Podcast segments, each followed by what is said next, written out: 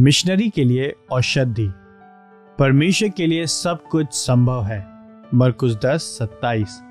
सम प्रभु अनुग्रह क्रिस्टीय सुखवादी के लिए जीवन का स्रोत है, क्योंकि क्रिस्टीय सुखवादी सबसे अधिक इस अनुभव से प्रेम करता है कि वह परमेश्वर के सम प्रभु अनुग्रह द्वारा भरा जाए तथा वह प्रेम उसमें से दूसरों की भलाई के लिए उमड़ पड़े।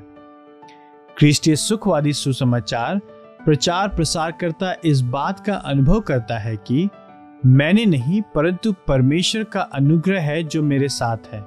पहला कुरिन्थियों पंद्रह दस। वे इस सच्चाई में आनंद लेते हैं कि उनके सुसमाचार, प्रचार प्रसार के परिश्रम का फल पूरी रीति से परमेश्वर के हाथ में है। पहला क्रंथियों तीन सात। रोमियो ग्यारह छत्तीस। वे केवल आनंद का ही अनुभव करते हैं, जब स्वामी कहता है कि मुझसे अलग होकर तुम कुछ नहीं कर सकते। योहन्ना पंद्रह पाँच। वे सच्चाई के कारण भेड़ों के समान चौकड़ी भरते हैं कि परमेश्वर ने नई सृष्टि के असंभव बोझ को उनके कंधों से उठा लिया है तथा उसने उसे स्वयं अपने ऊपर ले लिया है।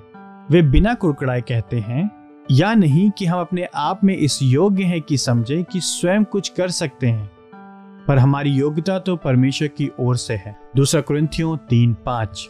जब वे विश्राम के लिए अपने देश में आते हैं तो उन्हें इस बात में अत्यधिक आनंद प्राप्त होता है कि वे कलिसियाओं से कह सकते हैं कि, अन्य जातियों को आज्ञाकारिता में लाने के लिए क्रिस्ट ने मेरे माध्यम से जो कुछ किया है, उसके अलावा मैं किसी भी विषय के बारे में बात करने का जोखिम नहीं उठाऊँगा।